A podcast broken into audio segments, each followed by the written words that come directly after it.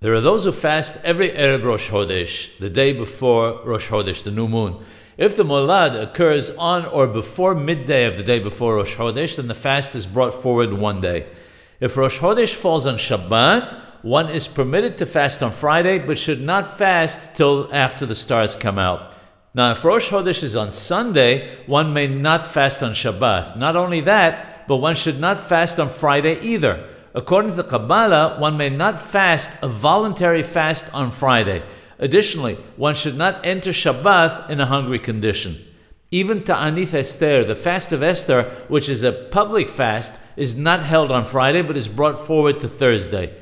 Unlike Ta'anith Esther, in the case of Rosh Chodesh falling on Sunday, however, the custom is not to fast.